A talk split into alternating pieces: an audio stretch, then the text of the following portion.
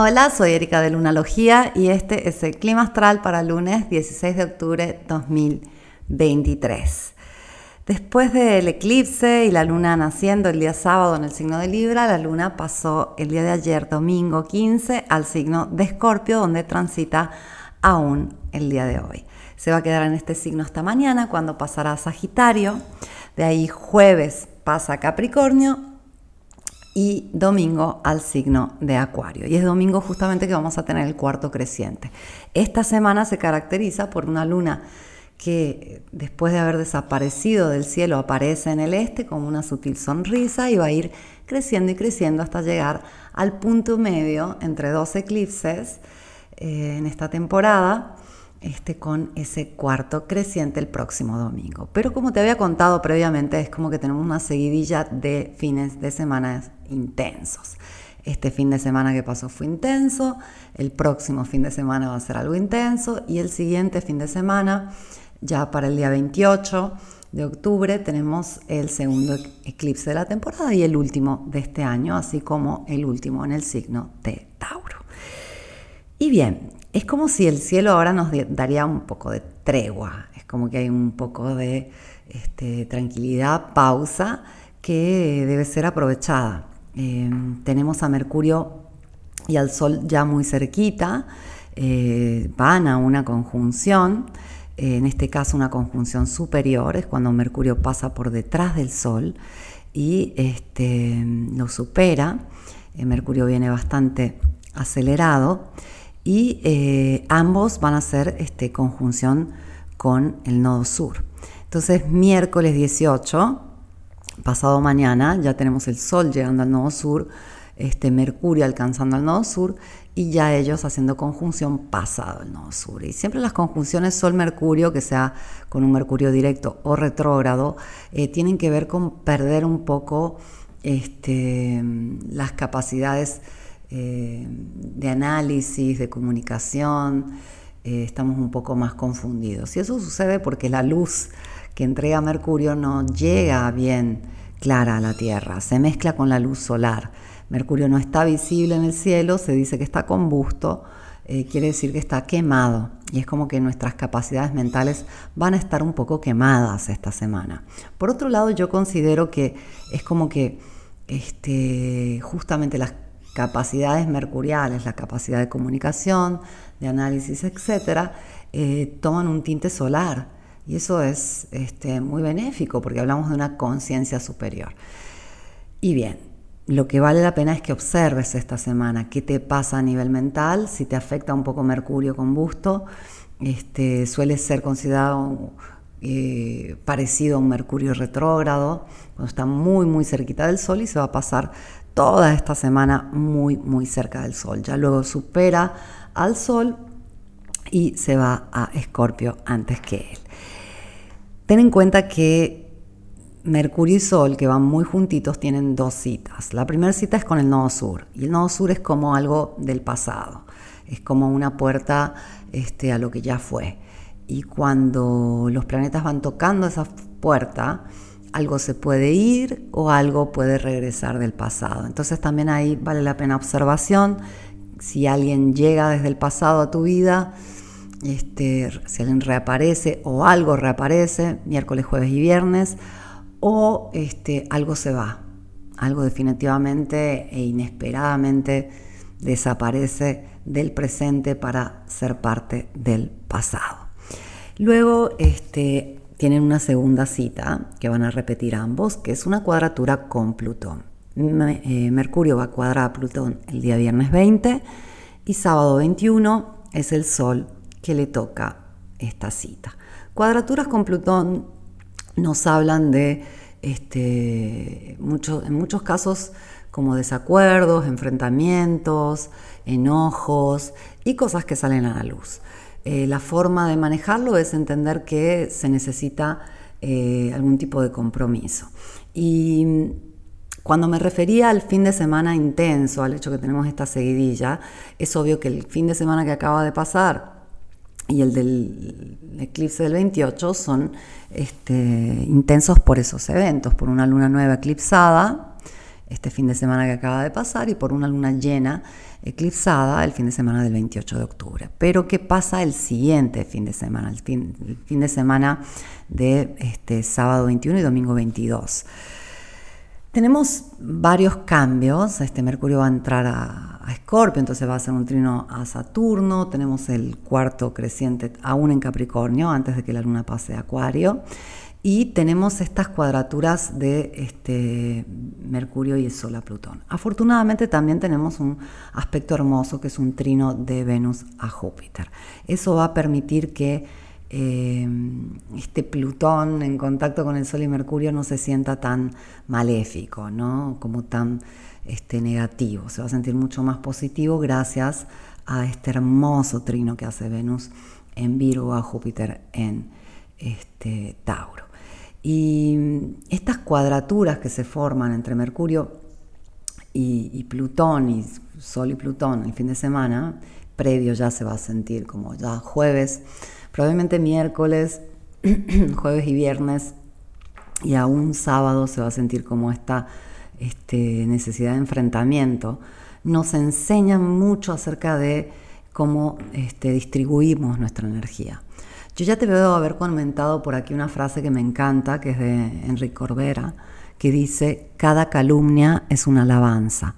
Eh, alguien que piensa así entendió todo, porque cada vez que hay resistencia a algo, cada vez que hay ataque a algo, la energía se está dedicando a ese algo, a lo que se quiere atacar o de lo que se quiere resistir. A nivel este, esotérico, a nivel energético, resistir a algo o atacar algo es alimentarlo. Y esto puede sonar extraño, porque estamos tan eh, acostumbrados a este modelo de izquierda y derecha, a este modelo de River Boca, de, este, de tener los clásicos dos antagonistas, este, nos hace pensar que tenemos que elegir eh, una facción, un bando, un lado y, ir en contra del otro. Esto justamente está diseñado para mantener nuestra energía controlada. Es una cuestión básica que se conoce desde la antigüedad. O sea, la única forma de este, hacer algo diferente es justamente eso, hacer algo diferente. Salir de ese esquema donde tenemos A en contra de B. nos toca hacer la C que crea nuevas posibilidades, que busca un camino alternativo. Em, eso de ir a protestar, eh, de reclamar muchas veces va a ser una movida estratégica que funciona, pero en general eh, la única este, forma de, generar un cambio real es buscar un tercer camino. Es decir, bueno, aquel modelo no funciona, hagamos nuestro propio modelo. Eh, encontremos una forma que sí funcione, que sí esté basada en la justicia, en el respeto. Mm, y es algo que parece obvio cuando uno lo piensa, pero extrañamente el mundo eh, aún no lo ha tomado en cuenta. Eh, lo que sí deberíamos nosotros mismos empezar a tomarlo en cuenta. O sea, cada vez que nos vamos a oponer a algo o vamos a resistir a algo o vamos a atacar algo, ten en cuenta que lo vamos a alimentar, que le vamos a dar de comer, que lo vamos a fortificar. Repito la frase de Enrique Corbera, gran pensador y ser humano, que dice, cada calumnia es una alabanza. A esto se refiere, exactamente a esto. Entonces cuando tenemos cuadraturas, especialmente Sol-Plutón, por ejemplo, eh, se me ocurre que la forma más, este, quizás un símbolo muy básico de cómo se puede desarrollar eso es una pelea con tu padre, ¿no? un juego de poder con tu padre. ¿Qué pasa en los juegos de poder? Uno se está peleando con una cierta cantidad de poder y está tironeando y está usando su fuerza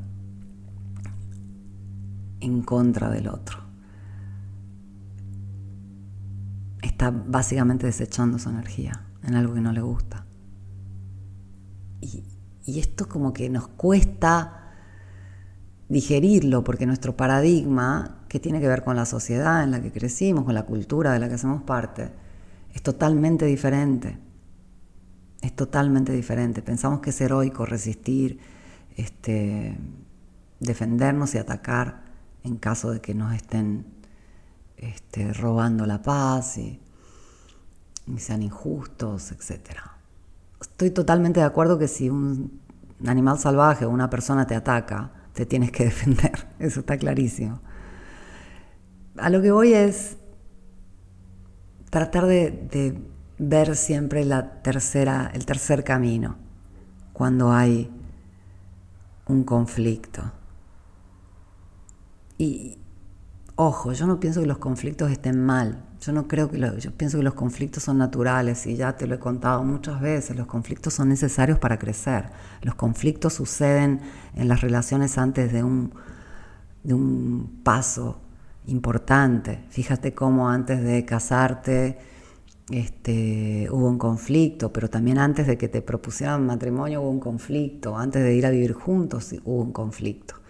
Y ese conflicto permitió que hubo ese crecimiento. El conflicto lo podemos ver, por ejemplo, con el, el pollito que nace. Un huevo se rompió. Si no se rompía el huevo, no, no iba a haber pollito. El huevo tenía que romperse.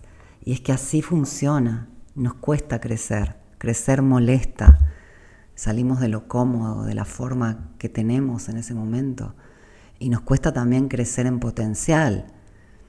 Quiere decir que tenemos más capacidad y más responsabilidad y más cosas que hacer.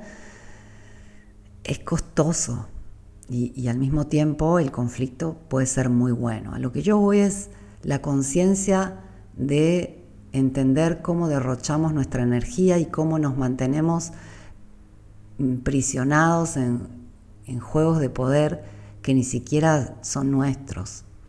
Y hay que tener mucho cuidado cuando entra Plutón en cuadratura al Sol y a Mercurio a esto, porque podemos caer en discusiones que ni al caso. Esta cuadratura es muy buena para descubrir secretos, es muy buena para vernos de una forma diferente, poder ver esos patrones nuestros un poco oscuros que antes no veíamos. Puede ser muy buena para empoderar la palabra, empoderar la conciencia. Entonces es triste si derrochamos algo tan poderoso y hermoso en discutir con alguien o en hacer un forcejeo, este, en medirnos con el otro por un tema de competencia, de, de envidia o de enojo o de tener que demostrar que nosotros cuando tenemos que demostrar que nosotros algo es porque no estamos convencidos. Cuando tenemos que repetir una y otra vez a los demás que valemos tanto o que somos capaces de o que somos buenas personas es porque estamos tratando de convencernos a nosotros mismos. Escucha lo que dices y lo que repites porque estás tratando de recordártelo. Eh, y Plutón en este caso nos va a jugar a favor si tratamos justamente de ver qué está tirando de los hilos no nos va a jugar tanto a favor si lo usamos para enojarnos y pelearnos con el de al lado sin un motivo realmente benéfico. Y con la luna en escorpio podemos realmente sentir esto, ¿no? Como a veces el instinto nos hace sentirnos amenazados o atacados, o nos hace reaccionar, o nos hace ponernos muy intensos por, no sé, celos o qué sé yo. Y cómo ese instinto a veces nos puede y, cómo tenemos tan desentendido algo que es totalmente parte de nosotros, que es nuestro instinto animal.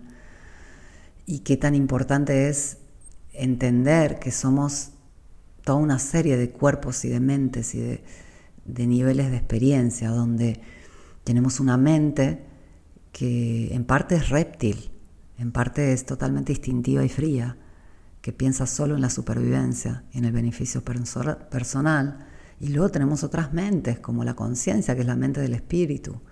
Y todos tenemos acceso a esa mente del espíritu. Todos. Porque todos los seres humanos tenemos un espíritu.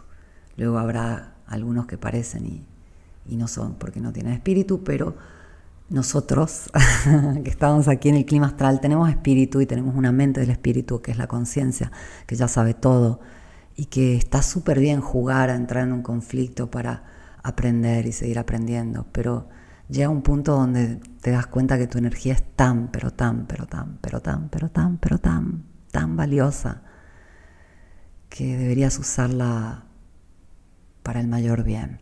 Ojalá te haya servido, te deseo una hermosa semana. Vuelvo mañana con el clima